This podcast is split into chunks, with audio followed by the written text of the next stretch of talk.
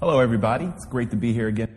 My uh, routine, like a lot of people's, has been a little bit um, topsy turvy lately. I used to work out every morning and watch ESPN, and that's one of the things I miss the most right now. So, um, if you wouldn't mind, just indulge me a little bit. I've missed some sports, so I'm going to give you start off with some sports trivia. In the NFL, one quarterback throwing at least 10 passes a game went an entire game without throwing one incomplete pass. And in the National Basketball Association, 209 players scoring at least 20 points went an entire game without missing one shot. And in Major League Baseball, 280 pitchers had at least one no hitter. And in hockey last year, and I'm not a hockey fan, so, you know, I've obviously been a little bored, but in the uh, NHL last year, 49 goalies had at least one game where they didn't let one goal, um, they didn't give up one, one goal. Now, some people may say, well, yeah, Glenn, that's, they're professional athletes. And I would counter and go, yeah, but they're playing against professional athletes as well. But they were perfect as far as their sports go. And regular people can be perfect too. As a matter of fact, I'm going to demonstrate this right now. You are going to be perfect. I'm going to ask you three questions. Give me the answer. Well, to yourself. I'm going to be able to hear. My wife and Pastor Eric might be able to hear. All right. What's two plus two? Who was the first? They're, they're showing me their fingers. Uh, who was the first president of the United States? And what is the color of the American flag? If you said four, George Washington, and red, white, and blue, you performed perfectly. Now, how many of those athletes do you think are perfect in person despite their perfect performance?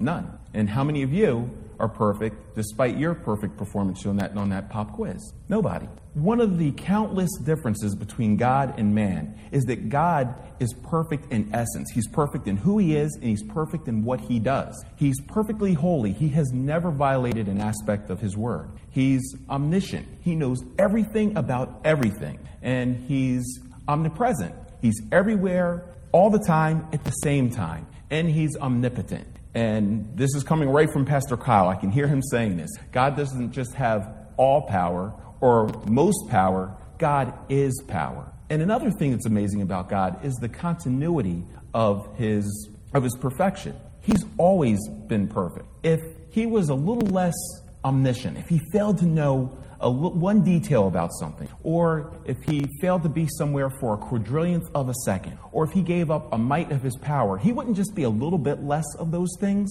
He would cease to be God. But he's all those things, not only um, perfectly, but also continuously. All those athletes, at some point, their streak ended. That quarterback threw an incomplete pass at some point. Those baseball pitchers let up a pitch. But God has never, ever discontinued his perfection. It wasn't like he needed to work out his flaws and his, his imperfections until he got to the point where he was perfect. He just always was perfect. And when something is perfect, it doesn't have to change. In fact, if something is perfect, it can't change. And that brings us to tonight's topic God is unchangeable. Or if we really want to sound smart, God is immutable. Now, last week, I spoke about the sovereignty of God. And what was interesting is that God informs us in many ways that He's sovereign. He does it through His, his, his actions, He does it through the words of some of the writers that wrote that He was sovereign. But never did He specifically from His own mouth say that He was sovereign. Now, I want to jump in front of this real quickly. I don't want anyone to misconstrue this. I'm not saying because God didn't directly say that He wasn't sovereign, that He's not sovereign. He doesn't have to. The fact that it's written in the Bible in any way is proof that He's sovereign. But what's interesting in comparison to him being unchangeable is that he specifically tells us that he is unchangeable. It comes right from his mouth. In Malachi 3 6, he says, I, the Lord, do not change. I'm not being condescending. I'm not being belittling when I ask this question. But what is it about those six words that people don't accept? I, the Lord, do not change. People understand it. A person of average intelligence knows what that, what that sentence means. But why do so many people struggle to accept it? So tonight I want to talk about the implications of the truth that God is unchangeable. And also I want to dig in a little bit as to why people don't accept this truth. So the foundation of tonight's message comes from Hebrews 6 chapter Hebrews 6 verses 13 through 18. Hebrews 6 13 through 18. Okay. It reads, for when God made a promise to Abraham, since he had no one greater by whom to swear, he swore by himself, saying, Surely I will bless you and multiply you. And thus Abraham, having patiently waited, obtained the promise. For people swear by something greater than themselves, and all their disputes, an oath is final for confirmation. So when God desired to show more convincingly to the heirs of the promise the unchangeable character of his purpose, he guaranteed it with an oath, so that by two unchangeable things, in which it is impossible for God to lie, we who have fled for refuge might have strong encouragement to hold fast to the hope set before us. So, the summary of this passage is we are blessed because we serve an unchangeable God. So, how are we blessed by God's immutable nature? Since God is unchangeable, we can trust Him to be reliable because He's faithful. I'm going to say that again. Since God is unchangeable, we can trust Him to be reliable because He's faithful. If asked to define the word reliable and the word faithful. A lot of people would mention trustworthy in both of those definitions, and they would be correct because the result of both of those words ends in, in trustworthiness. The person that is reliable to his word means that he's trustworthy to do what he says that he's going to do. The person that is faithful to her family means that she's trustworthy to take care of them. Now, these two words are very similar in the fact that they both end in trust but their motivations for being trustworthy is very different. And we can begin to see that as we look at the formal definition of both of those words. Reliable means suitable or fit to be relied on, worthy of dependence or reliance. It can also mean consistent. So a person who personally sees an accident take place is a more reliable witness than somebody who hears about that accident. So the, the, the account of the eyewitness is more trustworthy than hearsay. The advice of a certified accountant is probably going to be more reliable than your know it all relative that nobody wants to sit next to at Thanksgiving. The advice of the certified accountant is going to be more trustworthy than that of the, of the average person. A person who goes to work every day and honestly meets the responsibilities of the job is a reliable worker. He's trustworthy to do his job. Now, on the other hand, faithful means loyal or devoted, adhering firmly to a person or a cause. The actions of a faithful person are motivated by emotion and devotion. So, an eyewitness may be reliable, but have no faithfulness to anybody involved in the accident or to whom they may be relaying that information to. A certified accountant can give trustworthy advice, but not be faithful to the people that he or she is, is, is working for. And as an HR director, I see it every day. Reliable employees come in, but they're not necessarily faithful to the job. They don't bleed, they don't bleed the, the colors of our logo. And that's fine. Trust me, I'm happy with people just coming in and doing what we pay them to do. But there is a difference. Reliability doesn't necessarily result in faithfulness, but faithfulness always results in reliability. And this is the overarching message that the writer of Hebrews is emphasizing in the passage that we just read. The writer points out that God wanted to reassure his children that because he is unchangeable, he's reliable to keep his promise to them. And the reason that he's reliable is because he's faithful, again, meaning loyally committed to the most important entity possible, himself. In verse 18, God reinforces his reliability to keep his word through two unchangeable things. And these two things are one, his promise, and two, his oath. So basically, what God is doing is double downing on his reliability, his reliability to keep his word by making a promise to do so, and then adding on top of it an oath to keep his promise. So let's focus on the promise part just for a minute. A promise is a declaration or assurance that one will do a particular thing or that a particular thing will happen. Now, quite often, a, pri- a, promise is a private or personal guarantee from one person to another. And it's confirmed by maybe just a handshake or just, this, just the trust that they have in, in one another. In verse 13, the writer reminds us that God made a promise to Abraham to bless him and to multiply him. So, what the writer is doing here is presenting to us God's resume. He's saying, God has a history of keeping his promises. Look, he did it back then, he's doing it now, so we can trust him right now to keep his promise. Since God is the epitome of a promise keeper, why doesn't the word just say that by, by one unchangeable thing, that one unchangeable thing being his promise? I'm going to explain that in a couple of minutes, but here's a spoiler. It's not because his word to keep his promise alone is not enough. So just keep a, a, mental bookmark on, on promise for a second. Just put that on the shelf. We're going to come back to that. And we're going to focus our attention on the second unchangeable thing, the oath. It says in verse 17 So when God desired to show more convincingly to the heirs of the promise the unchangeable character of his purpose, he guaranteed it with an oath. While a promise is somewhat of, a, of an informal, private affair, an oath is a solemn pledge or vow, usually confirmed by something recognized as sacred or greater than the people who are keeping that, that uh, making that oath. In 16, it says, by something greater than themselves. And also, an oath is often taken in the presence of witnesses. So it's like saying, I'm so serious about keeping this promise that I'm doing it in the presence of God and in front of all these witnesses. This usually occurs in marriage ceremonies or civic duty vows like public office inaugurations, um, serving on the jury, or as a witness in court. So, this brings us to two reasonable questions. One, since God always keeps his promises, why does he take the unnecessary step of making an oath? And in the presence of whom greater is he going to swear by? Well, the answer to both of these questions is actually found right in this portion. Verse 17 tells us he wants to reinforce to us that he is reliable to keep his promise to us. Basically, his objective is to reiterate the unchanging nature of his character to mere humans. Oaths are something that people understand. It tells us in verse 16 For people swear by something greater than themselves, and an oath is final for confirmation. So the answer to why does he make an oath, although his promise is enough, is because he wants us to clearly understand the magnitude of his seriousness in, in keeping his vow. And to do that, he's simply stepping down to our level. He's speaking to us in, in ways that we understand. He's saying, if an oath is the highest level of commitment that you understand, then yes, my promise is like that. And what is greater than God to which he can swear by?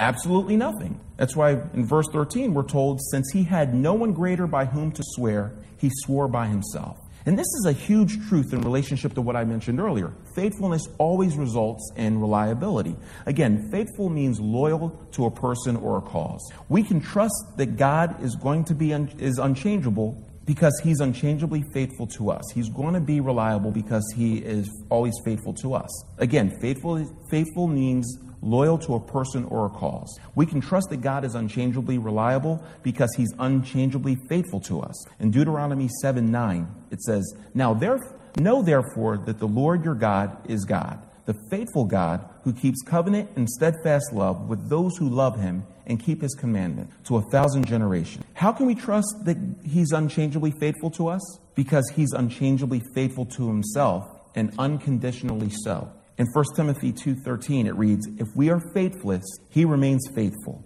for he cannot deny himself." And that's a very interesting line, for he cannot deny himself. You know, if God didn't demand that we worship him, pray to him, study his word, and gather together in his name, he wouldn't be faithful to himself. Because he is holy, it is imperative that he demands that we're holy as well. So, if he didn't demand that we do the things that a lot of Christians believe are optional, he would be denying himself. It's right that we worship God. If he didn't expect that, if he didn't demand that, he would be imperfect because it, to not do it would mean that he's wrong. So he, he, he has to demand those things. And thank God that he's unchangeably faithful to himself and that his faithfulness is not predicated on our faithfulness to him because our faithfulness to him is wishy washy. I'm not saying that our faith in him is wishy washy. I'm saying that every day we stumble, we fall. We fall out of alignment either in word, thought, and action, and usually in all those things every day. But God remains unchangeably merciful and patient. He's faithful to forgive us and strengthen us to be more like Christ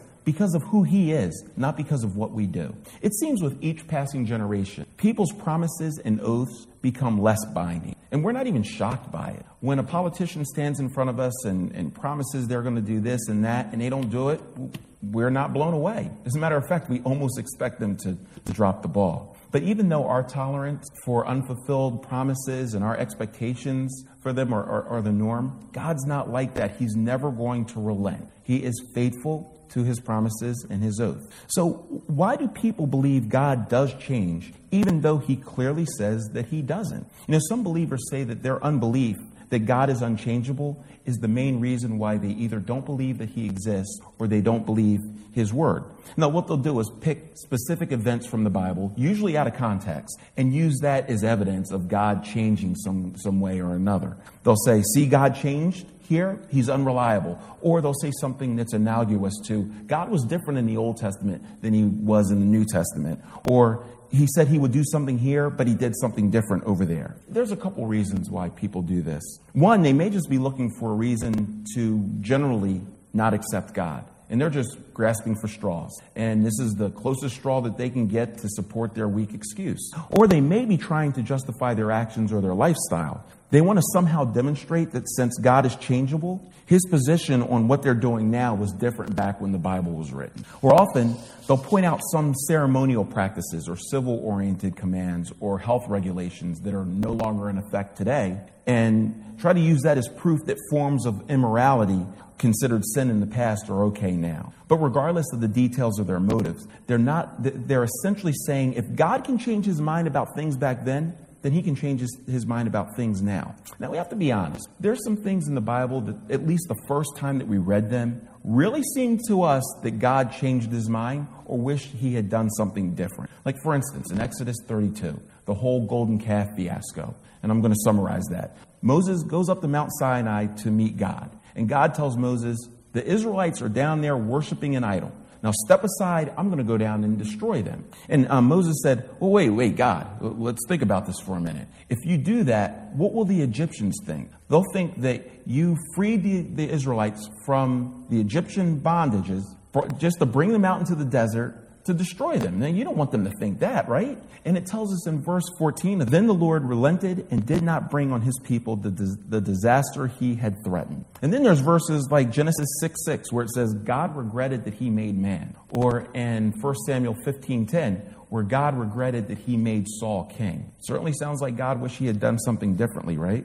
Now, I don't think I'm the only one that surmised when you first read that and you said, well, okay, well, I guess God changes his mind and he regrets doing some things. And then I just moved on. Know, I've heard some Christians say, well, yeah, God changes his mind, but it doesn't change who he is. But as we get to know the word more and get to know God, we realize, no, that's absolutely a big deal. Changing, God changing his mind would actually change everything we know about him. So, does God change his mind? Is not only a fair question, it's a question in which the answer impacts all we know about the Lord. So, with people, a person's change of mind doesn't necessarily change who that person is, unless that change of mind and that change of heart has something to do with their faith. However, if God changes his mind, it would mean that he's, that he's changeable. That would mean that his first thought or his first plan had a flaw in it, and he had to make a course correction. And in order for him to have to do that, that would have meant that he's imperfect, which again would have meant that he's not God.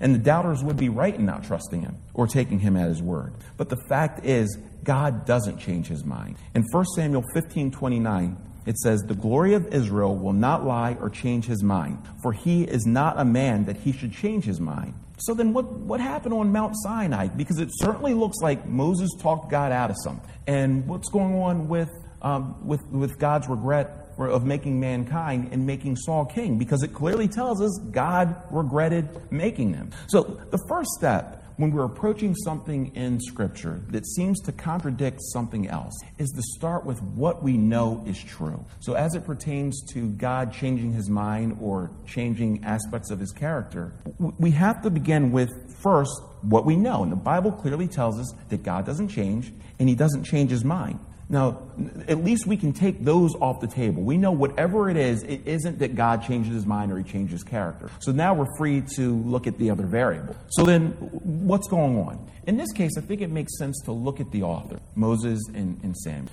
Moses wrote the book of Genesis and Exodus, two of the um, where two of the things we're talking about tonight take place. And um, he wrote the other three books of the, the first five books of the Bible too, called the Pentateuch. Moses and Samuel both had a very unique relationship with, with God. Moses says that his relationship was so intimate that in Exodus 33 11, that God spoke to him face to face as a man speaks to a friend. Now we know that the term face to face is figurative because later on, God tells Moses that no man can look at him and live. So, whatever it was that Moses was, however he was interacting with God, we know it wasn't the person of God, maybe it was God's glory or something else, but it was a very intimate relationship that he had. Same thing with, with, with Samuel. He was a prophet, so he heard from God. Now, Moses' intimacy and knowledge of the person of God influences the way that he writes about him. What he's saying is he and God engaged in a back and forth communicative relationship regarding these situations. Moses is impressing upon us that God's desire and willingness to engage with his people is one of his qualities. God's not a stoic God, he's not a robot. He's not a God who just created creation and then moved away. God created emotion, and we see them in the word, in the word, and we see them in how he deals with us. God is love. God gets angry. God rejoices. It tells us in Luke 15:10, Jesus says, "There is rejoicing in the presence of the angel of God when one sinner repents." Who's doing the rejoicing? It's God. God gets jealous. Jealous meaning he wants what's his. He desires what's his. We're more familiar with envy, wanting what somebody else has, and a lot of times we mistakenly use the word jealous, but we're envious. God is jealous. God's emotions are holy and righteous. So, with all this freshly in our mind, understanding how Moses wrote based on his personal relationship with, with the Lord, let's go back and revisit those, those uh, um, events that's in question right now. Let's start with did God regret making man and making Saul king? Moses and Samuel, again, influenced by their personal relationship with the Lord, basically was using a word that they believed would most powerfully impact us and make us understand that God was grieved by what mankind did and what Saul did. So it wasn't regret as though he made a mistake. He wasn't lamenting over wishing he did something different. He grieved because mankind and Saul fell so short. Now, God wasn't taken by surprise by that. He knew before the foundations of the world exactly what they would do and when they would do it. But being an interactive, loving God, he, he was still grieved by it. So that answers that one. That's pretty easy. The next one is really, really great. It's one of my favorite things to, to look at.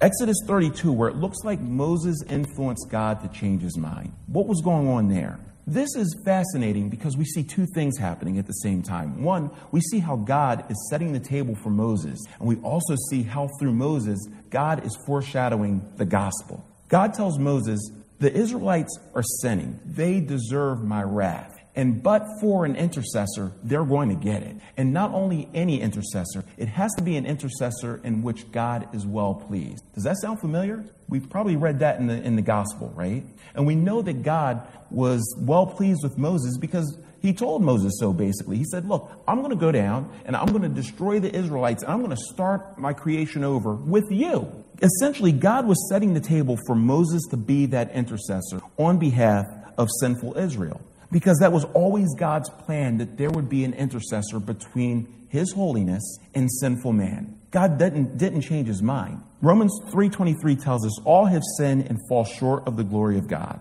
The Israelites did it back then, and we do it now. They rightly deserve to be punished, just like we do now. If it wasn't for an intercessor that God so mercifully provided, the Israelites would have been destroyed if it wasn't for Jesus intercessing for us, we would be doomed. God didn't change his mind. He was simply fulfilling what he knew he would always do. That it, it's just amazing that we serve such a loving, merciful God like that. God does not change his mind because God does not. change. God doesn't change his mind, but he has designed everything else in creation to change. God's creation has been continually changing since the moment he said, Let there be light, because he added more to that. Creation expanded.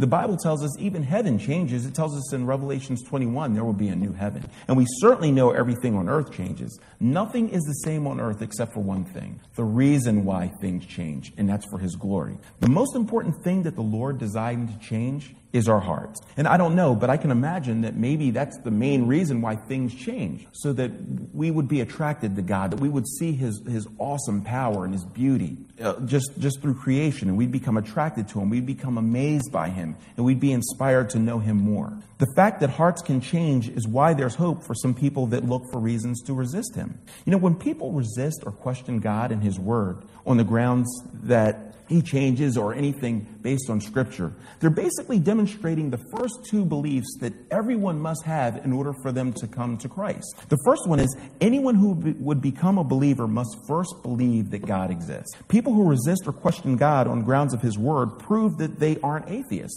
Now, we shouldn't be surprised by that because the Bible tells us there's no such thing as atheists. Romans 1 18 to 19 says, For the wrath of God is revealed from heaven against all ungodliness and unrighteousness of men who by their unrighteousness suppress the truth.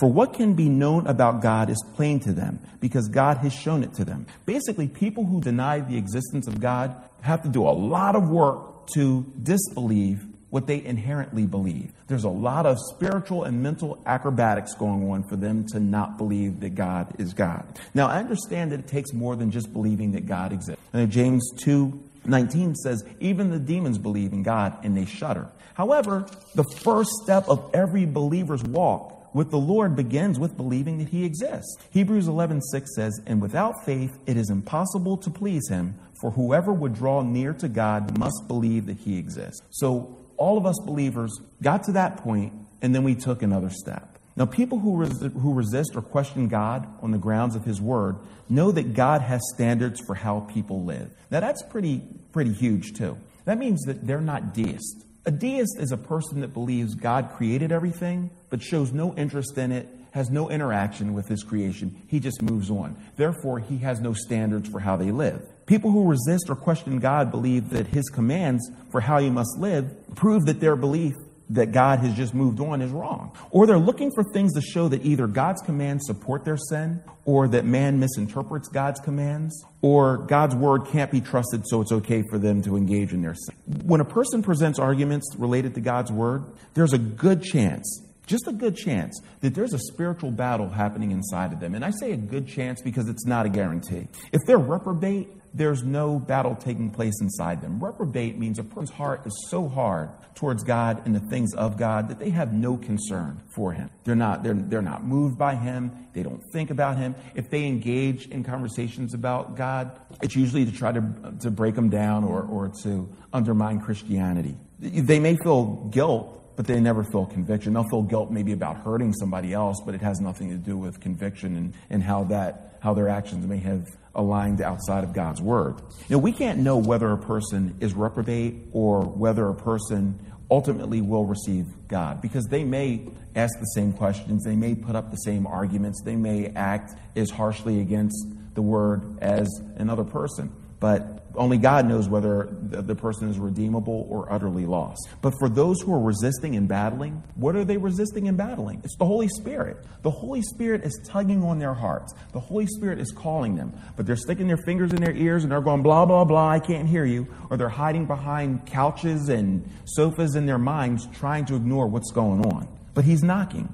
Several years ago, I had a conversation with a man. I didn't know him very well. He didn't know me very well. Um, but over the course of a couple days, we um, had some conversation. And at some point, I don't know what we were talking about, but I mentioned something about my faith, maybe something about the Bible. I, I don't know what it was. But he said, Oh, are you a Christian? And I said, Yeah, I am. And he said, Can I ask you something? I said, Yeah, sure. Now I'm thinking he was going to ask me something about the Bible. I thought he was going to ask me something about my faith. He said, I'm living with my girlfriend. Do you think I'm going to hell? That was his question. I was like, well, all right. So it took me half a second to gather myself. And I said, well, you know, I'm going to answer that. And I'll let you know, first of all, that it has nothing to do with what I think. But why did you ask that question? Why did you phrase it that way? Because without being aware of it, this man was thinking biblically. There was a lot of theology in that question. One, he obviously proved that he, he knew that God existed. He obviously believed that God had standards. He obviously believed that he was living beneath those standards. And he obviously believed that there was punishment for living outside of God's word. Basically, he, that was, he knew half the gospel.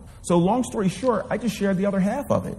I just talked to him about the grace of the cross, talked to him about the works of, of Christ. Um, didn't take very long asked him at the end of the conversation if he wanted to accept Christ, and he said, absolutely. So, right there, he accepted um, Christ as his Lord and Savior. That was amazing. So, then I didn't see him for a few years, happened to bump into him. And as soon as I saw him, I remembered.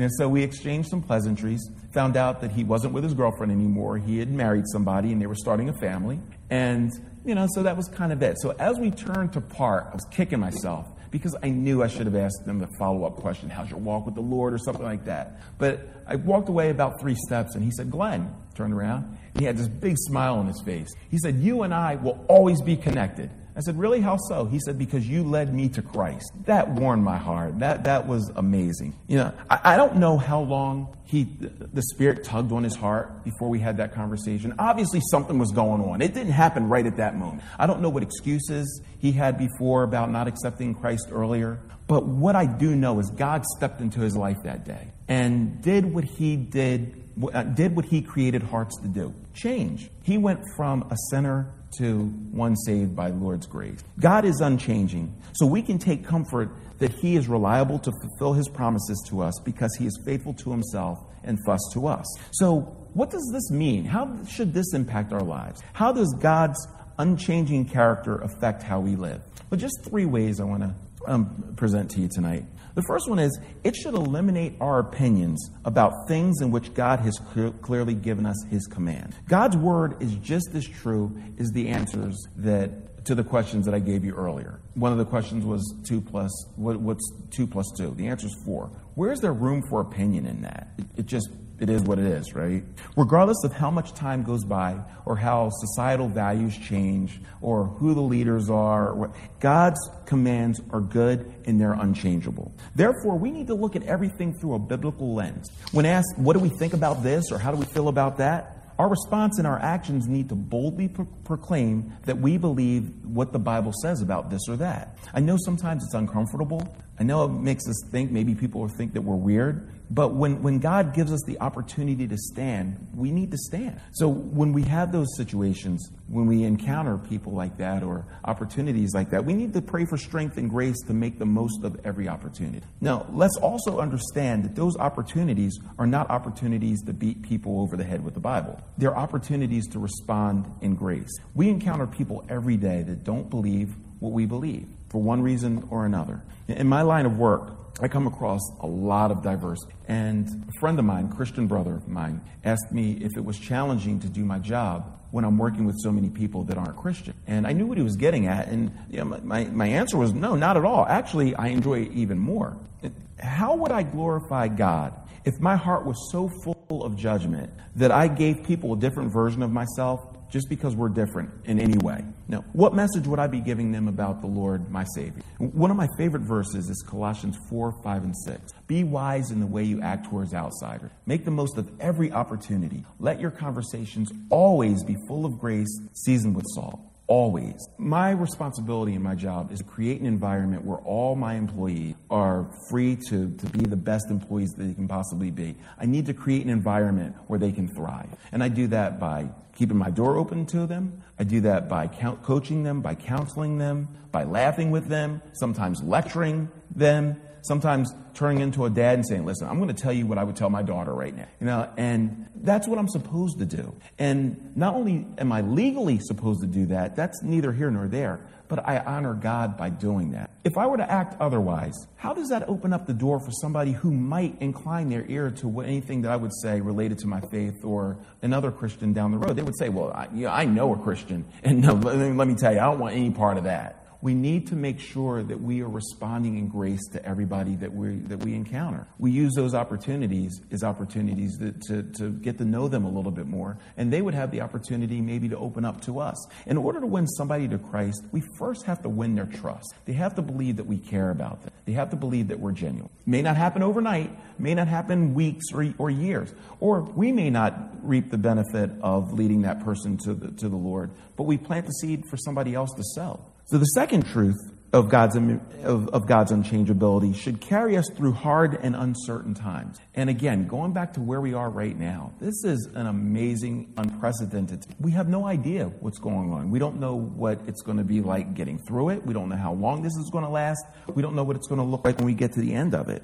But what we do know is that God knows. He's greater than this, He's sovereign over this. He's promised to be with us always to the end of the age. And always to the end of the age are two unchanging promises that we can rely We're always under God's watchful eye, no matter how hard it gets. He cares for us. Isaiah 49:15 is a, a remarkable Bible verse. It says, Can a woman forget her nursing child, that she should have no compassion on the son of her womb? Even these may forget yet I will not forget you. Basically, what God is saying is it's easier for a woman of a newborn, while she's nursing that, that newborn, to forget her baby than it is for him to turn away from us. That, it's, that's amazing. In, in this situation with the um, coronavirus and in any other situation, we don't know how we're going to get to the end. We don't know what it's going to look like when we get there, but we know for sure the unchangeable strength and the guidance that God will give us step by step, day by day. And then finally, the truth of God's immu- immutability. I got to stick with the smaller word. The truth of God's changeability